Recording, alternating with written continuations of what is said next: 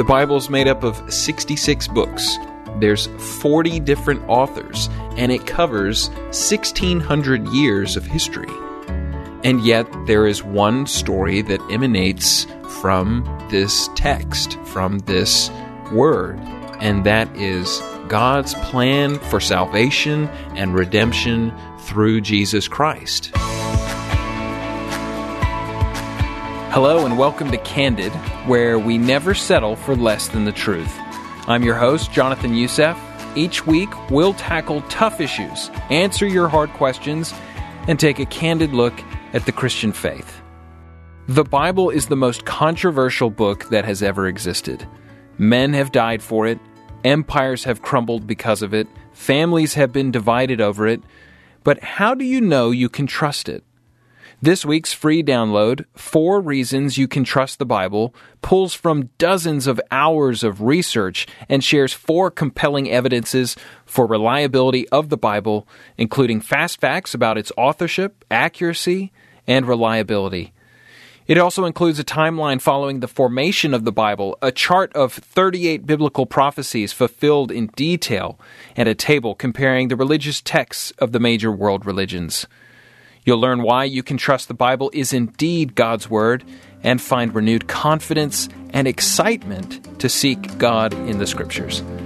Get your copy at ltw.org slash candid. Now on to today's topic. Today I want to talk about the authenticity of the Word of God. This is uh, often up for debate, um, particularly with scholars, but also with really anyone who wants to cast doubt on the Christian faith, the validity of the Christian faith. Because our faith is so tied in and dependent upon the Word of God, the best way to attack it is to undermine the authority of our authority. And so a lot of questions come up. Um, questions of, wasn't this written for political advantage? Wasn't this just written by men? It doesn't have any authority from God. Um, and so I wanted to just take a few moments with you to kind of think through um, what is it that makes Scripture authoritative? What is it that makes it what it is? And one of the first things that comes to my mind is just the diversity of God's Word. With diversity, you would think, comes doubt. How could all of these people from different socioeconomic backgrounds, from different regions of an area, but still different regions, different cultures, different vocations, and different time periods, how could all of these people still have in common this truth, this one thread that runs through? The Bible's made up of sixty-six books. There's forty different authors, and it covers sixteen hundred years of history. And yet there is one story that emanates from this text, from this word, and that is God's plan for salvation and redemption through Jesus Christ. If anyone or anything could keep a cohesive message or a cohesion of message from all of that diversity, wouldn't it be God? I don't know if man is actually smart enough to create a message with that kind of cohesion over that kind of time period with a diversity of people. You'd think there would be a desire for whatever that particular person wanted. Uh, it, it was to gain some advantage. And yet that doesn't seem to be the case here. It seems to be a constant proclamation of the truth of God and elevating God and his character and showing the wicked sinfulness of man. How else do you explain fulfilled prophecy? There's three hundred messianic prophecies found in the Old Testament that are fulfilled in Christ. Just to think of a few. Born in Bethlehem, Micah five two. Of a virgin, Isaiah chapter seven, verse fourteen. Preceded by a prophet, who was John the Baptist, Isaiah chapter forty, verse three. Rejected by his people, Isaiah chapter fifty-three, verse three. Betrayed by a friend, Psalm forty-one, verse nine. Sold for thirty pieces of silver, Zechariah eleven, verses twelve and thirteen. Pierced, even though crucifixion had not yet been invented, Psalm twenty-two, and verse sixteen, and Isaiah fifty-three, five. Buried with the rich, Isaiah fifty-three, nine. And raised from the dead, Psalm sixteen, ten. The likelihood of one person fulfilling eight prophecies, just eight, is one in ten to the seventeenth power. I don't even know if I can do that sort of math. And yet, that's just for eight. And yet, Jesus fulfilled hundreds more of these prophecies from hundreds, thousands of years before his coming to earth in the form of a man. Then we think about the, the historicity of the text itself. The, the New Testament has twenty-three thousand, almost twenty-four thousand manuscripts, with the earliest dating to the year one hundred thirty uh, A D, a hundred years after the events took place. Consider Homer's Iliad, which only has eighteen hundred manuscripts as compared to twenty-four thousand. Most of the documents from antiquity only have a dozen or so manuscripts, and often hundreds, if not thousands, of years from their origin date to the date of what that current, most recent text is. So, you know, why is it that Scripture is always looked under with a, a heavier microscope, um, magnifying glass? Why is it? And I suppose it's because these texts are trying to speak into our lives. And the question is whether we are open to receiving them uh, for what they are, or do we reject them because we know this text says something about who we are, what we're made of, and about our origin, um, what we're called to do. And a lot of these other historic documents don't tend to do that. And so I feel like people don't tend to critique, criticize them as much. But as, as soon as a text comes in and says something about you and who you are, we want to criticize it because we don't want to feel the shame. We don't want to feel uh, burdened. And then we have people who have come along and misinterpreted Scripture, and th- they know there's elements of truth, and they twist it, and they make it say what they want it to say.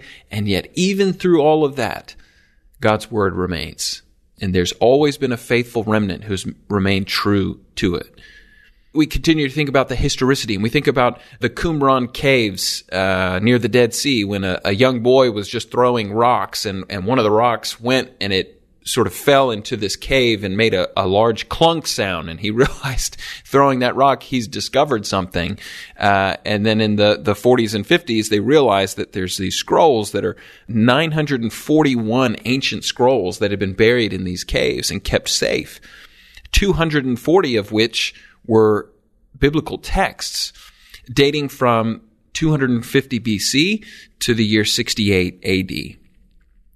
And what these Dead Sea Scrolls show us is the drastic similarities between the original text. For example, the Qumran copy of Isaiah in one twenty-five B C, which predated the earliest known copy of Isaiah by a thousand years. And what it showed us is the accuracy of the copying method that was being utilized.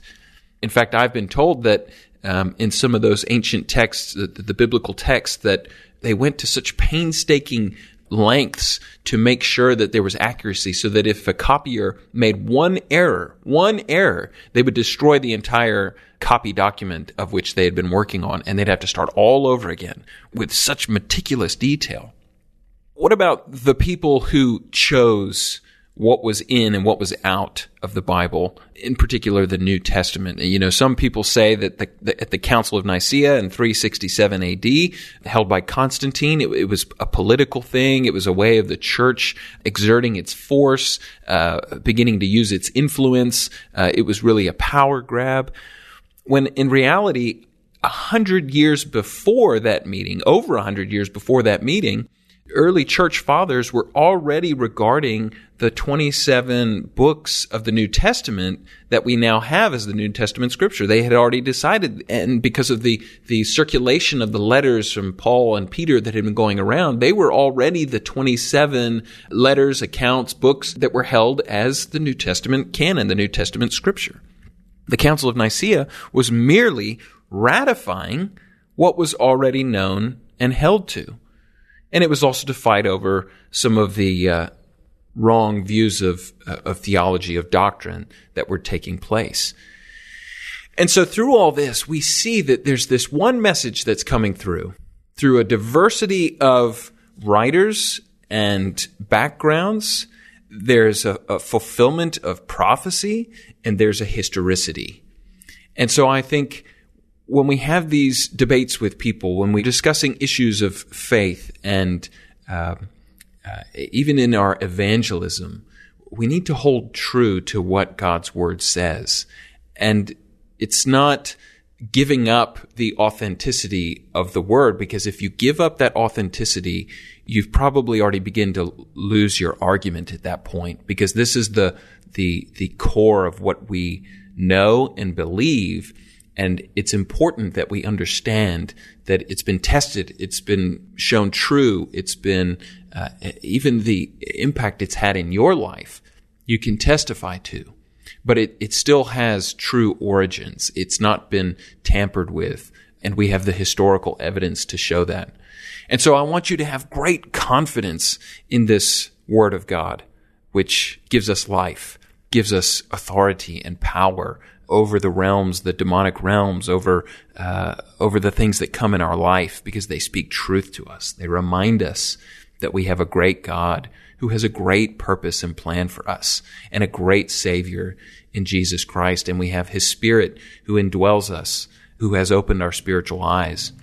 And so our prayer is that you would continue to have this great confidence in His Word, and that you would go forth believing it, trusting it, studying it, and applying it to your life. Thank you for joining me today to take a deeper dive into why we can trust the Bible. One thought in closing, I am staggered by the statistic I mentioned earlier. The likelihood of one person fulfilling only eight prophecies in the Old Testament is one in ten to the seventeenth power, and yet Jesus fulfilled hundreds of prophecies. Think about that. Let that sink in. And for more astounding facts, make sure you get your free download at l t w dot org slash candid. Candid is a podcast from Leading the Way with Doctor Michael Youssef. If you liked today's episode, please share it with a friend, leave a review, and subscribe.